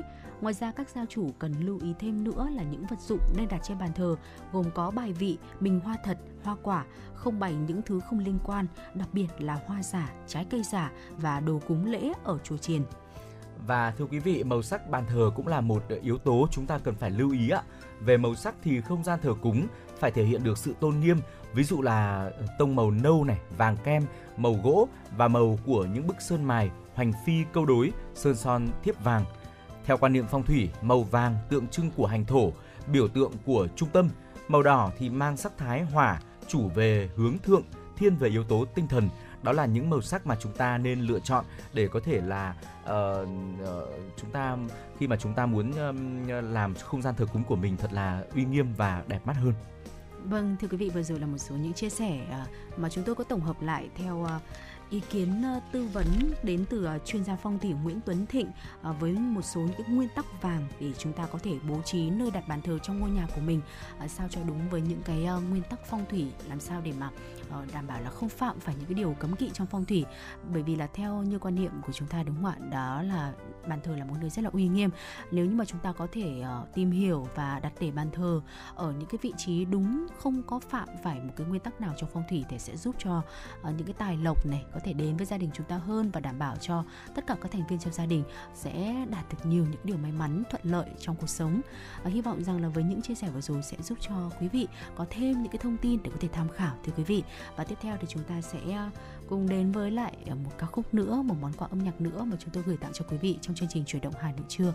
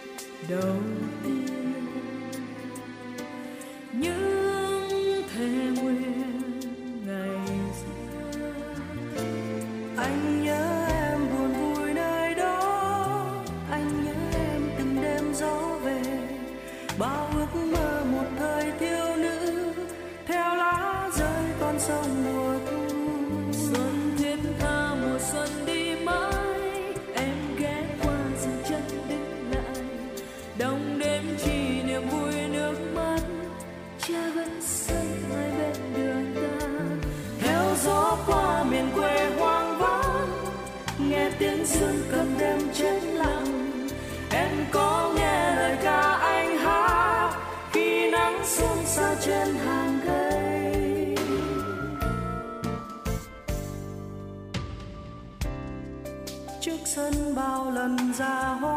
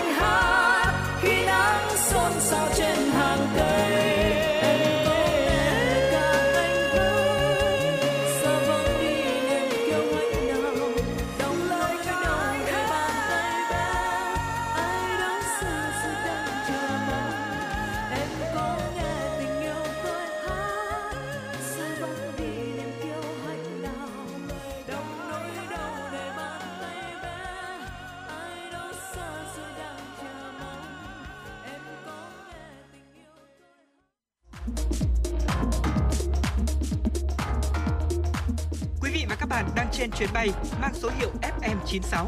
Hãy thư giãn, chúng tôi sẽ cùng bạn trên mọi cung đường. Hãy giữ sóng và tương tác với chúng tôi theo số điện thoại 024 3773 6688.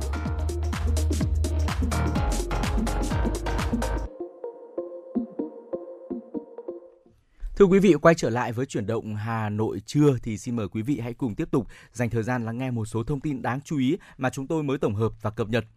Hãng hàng không Bamboo Airways đã chính thức công bố mở đường bay thẳng thường lệ Việt Nam Đức. Theo kế hoạch, Bamboo Airways dự kiến khai thác đường bay thường lệ khứ hồi Hà Nội Frankfurt từ ngày 4 tháng 3 với tần suất ban đầu hai chuyến khứ hồi một tuần và nâng dần theo nhu cầu thị trường. Hãng chính thức mở bán vé từ ngày 24 tháng 1 Đồng thời, hãng đang lập kế hoạch khai thác đường bay thẳng thường lệ thành phố Hồ Chí Minh, Frankfurt ngay khi điều kiện cho phép, cũng như nghiên cứu các đường bay thẳng đến Munich, Berlin. Sân bay quốc tế Frankfurt của Đức là một trong những sân bay lớn nhất châu Âu, cho phép Bamboo Airways tiếp cận với khu vực châu Âu, đồng thời kết nối châu Âu tới các quốc gia ở khu vực châu Á, với điểm trung chuyển là Việt Nam. Hoạt động mở mới đường bay thẳng thường lệ Việt Nam Đức là một phần trong kế hoạch tăng cường mạng bay quốc tế ngay từ đầu năm 2022 của Bamboo Airways. Sáng ngày 25 tháng 1, phòng trưng bày nhận diện hàng thật, hàng vi phạm với chủ đề Tiêu dùng Tết thông thái đã chính thức mở cửa. Sự kiện do Tổng cục Quản lý thị trường, Bộ Công Thương tổ chức nhằm cung cấp thông tin, cách nhận biết để người tiêu dùng, khách tham quan nhận diện được các dấu hiệu hàng thật, hàng giả, hàng không rõ nguồn gốc, hàng lậu. Từ đó nâng cao nhận thức trong việc mua các sản phẩm chính hãng, rõ nguồn gốc xuất xứ. Nhiều người tới tham quan cũng cho hay sản phẩm bánh kẹo mất Tết nếu mua ở cửa hàng tạp hóa, chợ truyền thống bằng cảm quan thì khó có thể phân biệt hàng đủ chất lượng hay là hàng vi phạm. Qua sự kiện, người tiêu dùng được cung cấp thêm kiến thức phân biệt hàng thật, hàng giả. Phòng trưng bày nhận diện hàng thật, hàng vi phạm các sản phẩm phục vụ cho Tết Nguyên đán nhâm dần năm 2022 mở cửa từ 9 giờ đến 18 giờ trong các ngày từ 25 tới 28 tháng 1 tại 62 Tràng Tiền, Hàng Bài, Hà Nội. Thưa quý vị, Bộ Văn hóa, Thể thao và Du lịch quyết định tổ chức đợt phim kỷ niệm 92 năm ngày thành lập Đảng Cộng sản Việt Nam, mùng 3 tháng 2 năm 1930, mùng 3 tháng 2 năm 2022 và mừng Xuân Nhâm Dần 2022 trên phạm vi toàn quốc. Bộ Văn hóa, Thể thao và Du lịch giao Cục Điện ảnh chủ trì phối hợp với các đơn vị địa phương tổ chức đợt phim miễn phí từ ngày 26 tháng 1 đến ngày mùng 6 tháng 2. Có 4 phim được chọn chiếu đợt này gồm phim truyện Bình Minh Đỏ của hãng phim Hội Điện ảnh Việt Nam sản xuất, phim tài liệu Chí khí người Cộng sản Việt Nam, Trọng trách niềm tin và khát vọng và phim Chí khí người Cộng sản Việt Nam những hạt giống đỏ. Công ty trách nhiệm hữu hạn một thành viên hãng phim tài liệu và khoa học Trung ương sản xuất. Phim hoạt hình Nữ tướng Mê Linh, công ty cổ phần hãng phim hoạt hình Việt Nam sản xuất. Việc tổ chức đợt phim chỉ được thực hiện tại các địa phương khi tình hình dịch bệnh đã được kiểm soát an toàn và phải tuân thủ theo các quy định về phòng chống dịch do Bộ Y tế ban hành. Tổng cục Thủy lợi ngày 24 tháng 1 cho biết sau ờ, đợt điều tiết nước thứ hai kết thúc vào ngày 22 tháng 1, 11 tỉnh thành phố thuộc khu vực Trung Du và Đồng bằng Bắc Bộ đã lấy đủ nước cho 403.422 ha. Để cấp đủ nước gieo cấy vụ xuân, Tổng cục Thủy lợi đề nghị các Sở Nông nghiệp và Phát triển nông thôn, đặc biệt là các tỉnh thành phố Hà Nội, Bắc Ninh, Hải Dương, Hưng Yên chỉ đạo các đơn vị quản lý khai thác công trình thủy lợi vận hành tối đa phương tiện để đưa nước lên ruộng trong thời gian giữa đợt 2 và đợt 3 nếu điều kiện nguồn nước cho phép. Theo kế hoạch của Bộ Nông nghiệp và Phát triển Nông thôn, đợt điều tiết nước thứ ba cũng là đợt cuối cùng sẽ bắt đầu từ 0 giờ ngày 13 tháng 2 đến 11 đến 24 giờ ngày 17 tháng 2. Thưa quý vị, vừa rồi là một số thông tin đáng chú ý mà chúng tôi gửi tặng đến quý vị trong chuyển động Hà Nội trưa. À, tiếp nối chương trình hãy quay trở lại với những nội dung mà chúng tôi sẽ chia sẻ với quý vị. À, thưa quý vị, ngày hôm nay thì chúng tôi xin mời quý vị hãy cùng đến với ngôi làng ờ, Thạch Xá để có thể là ờ, mình ờ, tìm hiểu thêm về chuồn chuồn tre ở ngôi làng này được ờ, sản xuất và đây chính là một trong những món quà gợi nhớ về tuổi thơ.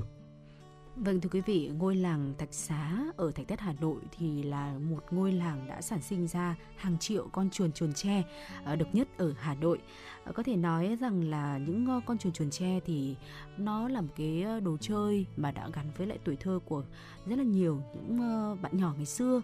Nghề làm chuồn chuồn tre đến với những người dân Thạch Xá ở Thạch Thất Hà Nội thì họ chia sẻ với chúng tôi nó như một cái duyên vậy Ông Đỗ Văn Liên, một trong những người đầu tiên làm chuồn chuồn tre và còn duy trì cho tới hôm nay cho biết rằng là rất tình cờ khi mà tôi còn ở gần chùa Tây Phương, có một khách du lịch về đây đã mang theo một con chuồn chuồn làm bằng tre.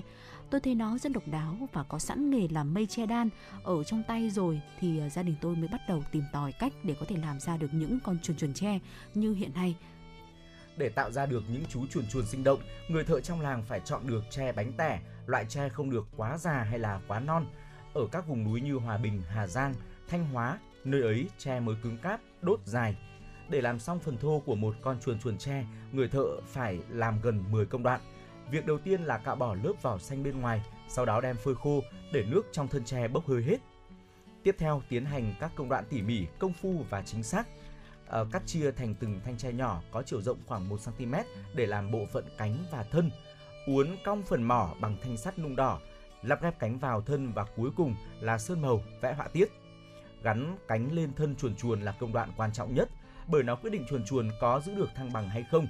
Người thợ thì uh, uh, lúc đó thì uh, người thợ phải rất là khéo léo, tỉ mỉ và chú tâm nữa uh, lúc đó thì người thợ phải tháo lắp ra rất là nhiều lần kiểm tra lại bằng cách đặt chuồn chuồn lên đầu ngón tay mình đến khi chúng giữ được thăng bằng sau khi mà hoàn thành sản phẩm ở dạng thô những người thợ sẽ tạo phần hồn cho chuồn chuồn bằng việc quét sơn trang trí họa tiết có chủ đề về đời sống thôn quê dân dã hoặc theo yêu cầu của khách đặt hàng Bén duyên với nghề làm chuồn chuồn tre đã được 20 năm rồi, ông Liên vẫn nhớ như in những cái ngày đầu tiên mà tự mày mò làm ra sản phẩm này.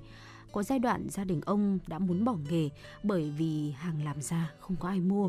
Nhưng vì cái nghề đã ngấm vào máu rồi nên là vẫn cứ quyết tâm làm và tìm đường đi cho sản phẩm lưu niệm này. Ông Liên chia sẻ với chúng tôi. Hiện nay thì ông đã tìm ra được đầu ra cho sản phẩm, thậm chí là làm không xuể vì số lượng đặt hàng rất là lớn. Ông có chia sẻ, hiện tại thì tôi có một đơn hàng 8.000 sản phẩm và một đơn hàng 2.000 sản phẩm. Đặc biệt là đơn hàng này là để xuất sang Trung Quốc, Italia và sắp tới đây nữa là xuất sang cả thị trường Mỹ.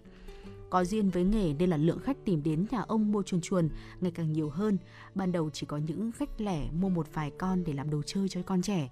Lâu dần, tiếng lành đồn xa, khách quốc tế và nhiều người đến mua với số lượng lớn để bán ở các cửa hàng lưu niệm hoặc là làm quà tặng.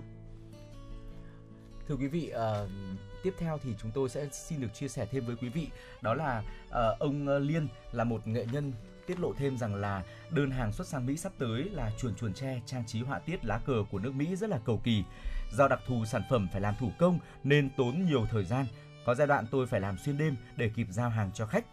Chuồn chuồn tre được hoàn thiện qua đôi bàn tay của nhiều thế hệ ở làng nghề sản sinh ra món đồ chơi gần gũi này. Ngày nay, từ người già đến trẻ nhỏ vẫn miệt mài, không ngừng sáng tạo để làm ra những cánh chuồn chuồn sinh động. Chuồn chuồn tre được đóng thành các gói 10 con một, chung họa tiết nhưng mà khác màu sắc hoặc là chung màu sắc nhưng lại khác họa tiết. Khách hàng đến mua có thể lựa chọn những màu sắc và họa tiết mà mình thích. Giá bán dao động từ 5.000 đến 20.000 đồng một con tùy theo kích cỡ. Như vậy là chi phí thì cũng khá là rẻ cho một món đồ chơi đúng không ạ? Nhờ nghề làm chuồn chuồn tre mà mỗi hộ dân ở Thạch Xá mỗi tháng có thu nhập khoảng từ 10 đến 20 triệu đồng. Và cứ thế, những chú chuồn chuồn tre đã vươn mình ra khỏi lũy tre làng, bay cao, bay xa khắp các tỉnh thành trong và ngoài nước. Vâng ạ, thật là vui và tự hào vì ờ, đã có những cái sản phẩm mà gọi là xuất phát từ làng quê như vậy của chúng ta.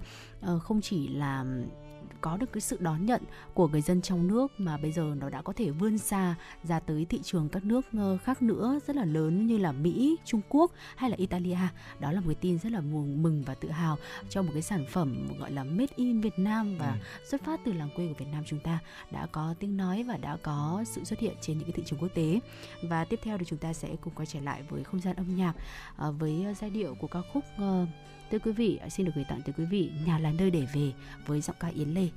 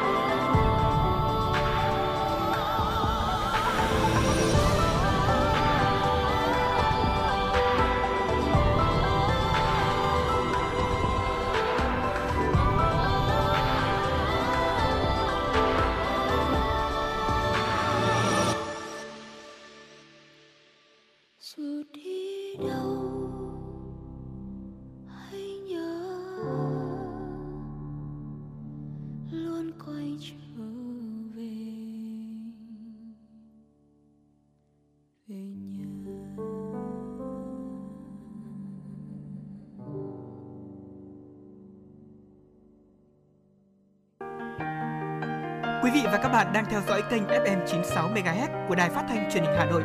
Hãy giữ sóng và tương tác với chúng tôi theo số điện thoại 024 3773 6688. FM 96 đồng hành trên mọi nẻo đường. đường.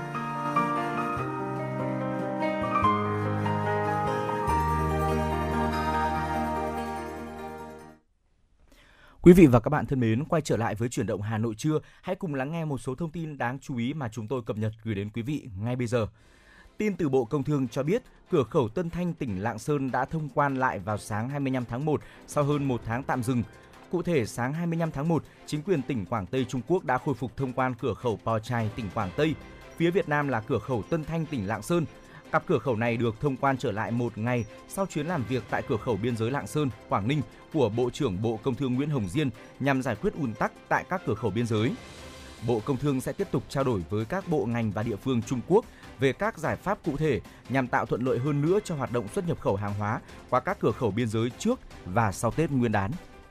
Bốn đối tượng trong đường dây đánh bạc bằng hình thức mua bán số lô số đề gồm Trần Thị Thu Hoài, sinh năm 1977, Nguyễn Thị Nguyệt, sinh năm 1960, Sầm Thị Hương, sinh năm 1960, Hoàng Thị Lừng, sinh năm 1968, cùng chú tại thành phố Bắc Cạn, tỉnh Bắc Cạn đã bị công an thành phố Bắc Cạn khởi tố để xử lý nghiêm trước pháp luật. Đường dây đánh bạc này đã hoạt động khép kín, có tổ chức trong một thời gian dài. Các đối tượng rất tinh vi, hạn chế gặp mặt trực tiếp mà chỉ đạo uh, giao dịch qua điện thoại, dùng số thuê bao không chính chủ, sim giác và chuyển tiền qua tài khoản ngân hàng, sử dụng ứng dụng mạng xã hội, phần mềm hỗ trợ hoạt động mua bán số lô số đề. Ngày 17 tháng 1, Công an thành phố Bắc Cạn huy động hơn 50 cán bộ chiến sĩ, thành lập nhiều tổ công tác đồng loạt triển khai kiểm tra, khám xét 5 địa điểm liên quan đến hành vi đánh bạc, mua bán số lô số đề. Tại hiện trường thu giữ 9 điện thoại di động, số tiền hơn 100 triệu đồng và nhiều tài liệu liên quan. Thông tin từ Công an thành phố Hải Phòng cho biết, cơ quan cảnh sát điều tra Công an thành phố Hải Phòng đã ra quyết định khởi tố bị can, thực hiện lệnh bắt tạm giam Trần Thị Thu Thủy sinh năm 2000 ở thị trấn Cát Bà là bạn gái thủ phạm gây ra vụ cướp ngân hàng để điều tra về tội che giấu tội phạm. Trước đó, chiều ngày mùng 7 tháng 1, Nguyễn Văn Nam sinh năm 1998 ở xã Nghĩa Lộ, huyện Cát Hải mang theo khẩu súng quân dụng, súng tự chế xông vào khống chế nhân viên của phòng giao dịch ngân hàng Vietcombank Đình Vũ ở phường Đông Hải 2, quận Hải An, cướp đi hơn 3,5 tỷ đồng. Sau 2 ngày, phòng cảnh sát hình sự công an thành phố Hải Phòng phối hợp với cục cảnh sát hình sự Bộ Công an đã bắt được Nguyễn Văn Nam khi đối tượng này đang ẩn náu tại thị xã Phổ Yên, tỉnh Thái Nguyên. Nhận tiền từ Nam đưa, Thủy đã mua điện thoại, máy tính bảng, trang sức, mỹ phẩm gần 150 triệu đồng gửi vào tài khoản cá nhân 20 triệu đồng, còn 1,2 tỷ đồng đem gửi bạn. Tối mùng 7 tháng 1, Thủy sử dụng mạng xã hội thấy lan truyền thông tin vụ cướp ngân hàng Vietcombank Đình Vũ cùng hình ảnh đối tượng. Nhận ra tên cướp chính là bạn trai mình, nhưng Thủy không trình báo đến cơ quan công an. Hiện, cơ quan cảnh sát điều tra công an thành phố Hải Phòng đã ra quyết định khởi tố vụ án và bắt tạm giam đối với Nguyễn Văn Nam về hành vi cướp tài sản, Trần Thị Thu Thủy về hành vi không tố giác tội phạm. Đến nay, thế giới đã ghi nhận hơn 354,9 triệu ca mắc COVID-19, trong đó hơn 5,6 trường hợp đã tử vong. Trong những ngày qua, xin lỗi quý vị, trong đó hơn 5,6 triệu trường hợp đã tử vong. Trong những ngày qua, về tổng thể số ca mắc mới và tử vong trên thế giới đang chững lại. Tuy nhiên, dịch vẫn có nguy cơ leo thang tại một số khu vực do lây lan của biến thể Omicron. Tại châu Á, số ca mắc mới COVID-19 cũng đang tăng cao ở Nhật Bản và Hàn Quốc. Tại Nhật Bản, số ca mắc mới COVID-19 vẫn tăng cao đột biến và vượt ngưỡng 50.000 ca một ngày, lần đầu tiên kể từ khi dịch bùng phát. Chính phủ Nhật Bản đang cân nhắc mở rộng phạm vi ứng dụng các ờ, biện pháp trọng điểm phòng dịch COVID-19 tại 32 tỉnh thành, trong đó có việc rút ngắn thời gian hoạt động của các nhà hàng và quán bar. Trong khi đó, Hàn Quốc liên tiếp ghi nhận số ca mắc mới COVID-19. Tổng thống nước này Moon Jae-in đã chỉ thị chính phủ nhanh chóng chuyển sang các biện pháp ứng phó mới nhằm ngăn chặn sự lây lan biến thể Omicron, đồng thời cảnh báo nước này có thể chứng kiến sự gia tăng các ca mắc COVID-19 trong thời gian ngắn. Các xét nghiệm nhanh kháng nguyên sẽ được thực hiện tại các trung tâm xét nghiệm để cho kết quả nhanh hơn, trong khi xét nghiệm PCR sẽ được dành cho các nhóm đối tượng có nguy cơ lây nhiễm cao. Thưa quý vị, đó là một số thông tin đáng chú ý chúng tôi cập nhật và gửi đến quý vị. Hãy cùng à, quay trở lại với chương trình ở những nội dung đáng chú ý phần sau. Còn bây giờ hãy dành thời gian cho âm nhạc.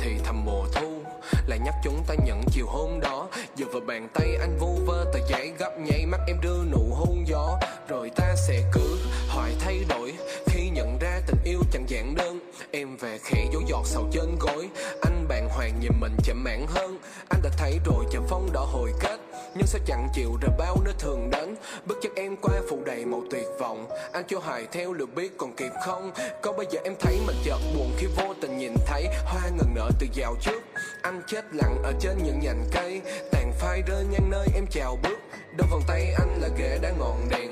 Đôi lần em đi làm hạt sương đồng thèm Sương ra vỡ tan, đưa tay bắt lấy. Là những cuộc gọi mà không người nhấc máy Cửa cô đơn như giọt nắng xanh. Em có vui sâu những ngày vắng anh. Người cũ đi qua như là mây ngang trời. Thôi thì cũng qua rồi những đêm trắng căng. Như hoa trong gương như bóng trăng đầy nước. Thứ anh mơ là thứ anh không lấy được. Cũng là thứ không thấy trước. Quay bước em vào bên đôi tay ai hay lâu về hôm nay Tình yêu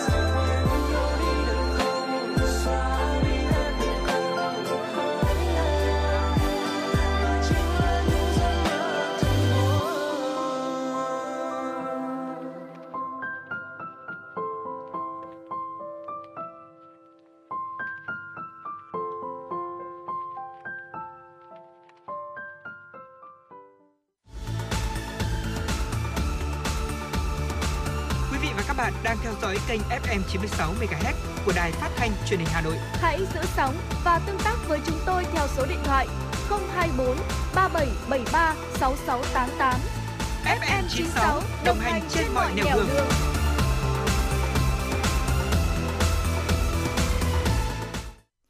Quay trở lại với chuyển động Hà Nội, xin mời quý vị hãy cùng chúng tôi tiếp tục đến với một thông tin uh, rất là thú vị mà chúng tôi đã tổng hợp và muốn gửi đến quý vị. Uh, xin mời quý vị cùng Trọng Khương và Phương Nga uh, đi tìm hiểu một ngôi làng kỳ lạ nơi mà nam nữ nói hai ngôn ngữ khác nhau để biết được rằng là trên thế giới của chúng ta có rất là nhiều những phong tục tập quán kỳ lạ cũng như là có rất là nhiều, nhiều những chuyện lạ mà chúng ta chưa biết đến. Vâng ạ, chúng ta sẽ cùng nhau à, di chuyển tới ờ, vùng nông thôn ở Nigeria thưa quý vị. Ờ, nơi đây thì có một ngôi làng rất là đặc biệt ờ, như anh Trọng Khơi đã tiết lộ là sẽ phân biệt nữ giới và nam giới bởi là hai loại ngôn ngữ khác nhau ạ. Ờ, thật khó để có thể tin rằng là đàn ông và phụ nữ ở đây lại có thể cùng lớn lên trong một Ừ. cộng đồng mà họ lại không hề nói cùng một thứ ngôn ngữ. Ừ. Nhưng mà tại Ubang, đó chính là ngôi làng nằm ở vùng nông thôn Nigeria mà chúng tôi đang nói tới thì nét văn hóa độc đáo này đã tồn tại tới hàng nghìn năm. Ừ. Người dân ở đây tin rằng là phụ nữ tới từ sao kim và đàn ông thì đến từ sao hỏa. Vì vậy cả hai đều có ngôn ngữ riêng biệt. Không ai biết chính xác rằng truyền thống sử dụng hai ngôn ngữ ở Ubang bắt đầu từ khi nào và tại sao lại phải sử dụng ngôn ngữ theo cách này.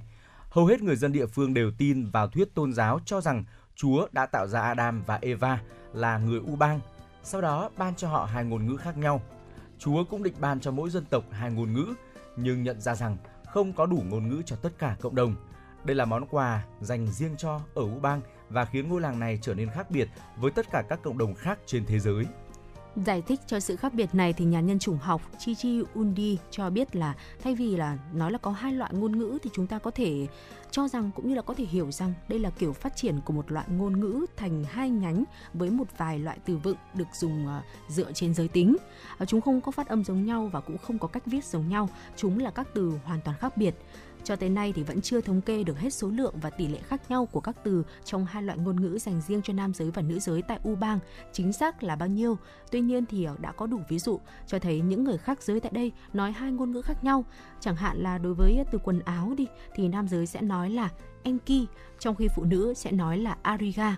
Từ cây cối thì được nam giới ở đây phát âm là kichi, còn phụ nữ sẽ nói là okwen. Thưa quý vị, nhưng mà điều thú vị là cả nam giới và phụ nữ ở U Bang đều có thể hiểu nhau một cách hoàn hảo. Điều này có thể là do khi sinh sống cùng cha mẹ, cả bé trai và bé gái đều được nghe và dạy cả hai ngôn ngữ. Tới 10 tuổi thì các bé trai sẽ tự động giao tiếp bằng ngôn ngữ dành cho nam giới. Trưởng làng cho biết đến một độ tuổi nhất định, các bé trai sẽ phải chuyển sang ngôn ngữ dành riêng cho giới tính của mình. Đó cũng là dấu mốc đánh dấu sự trưởng thành của một người. Còn không thì điều đó được xem là bất thường. Tuy nhiên, sẽ không có ai nhắc hoặc là bắt những đứa trẻ phải chuyển đổi ngôn ngữ, ờ, tự chúng sẽ thay đổi một cách rất là tự nhiên.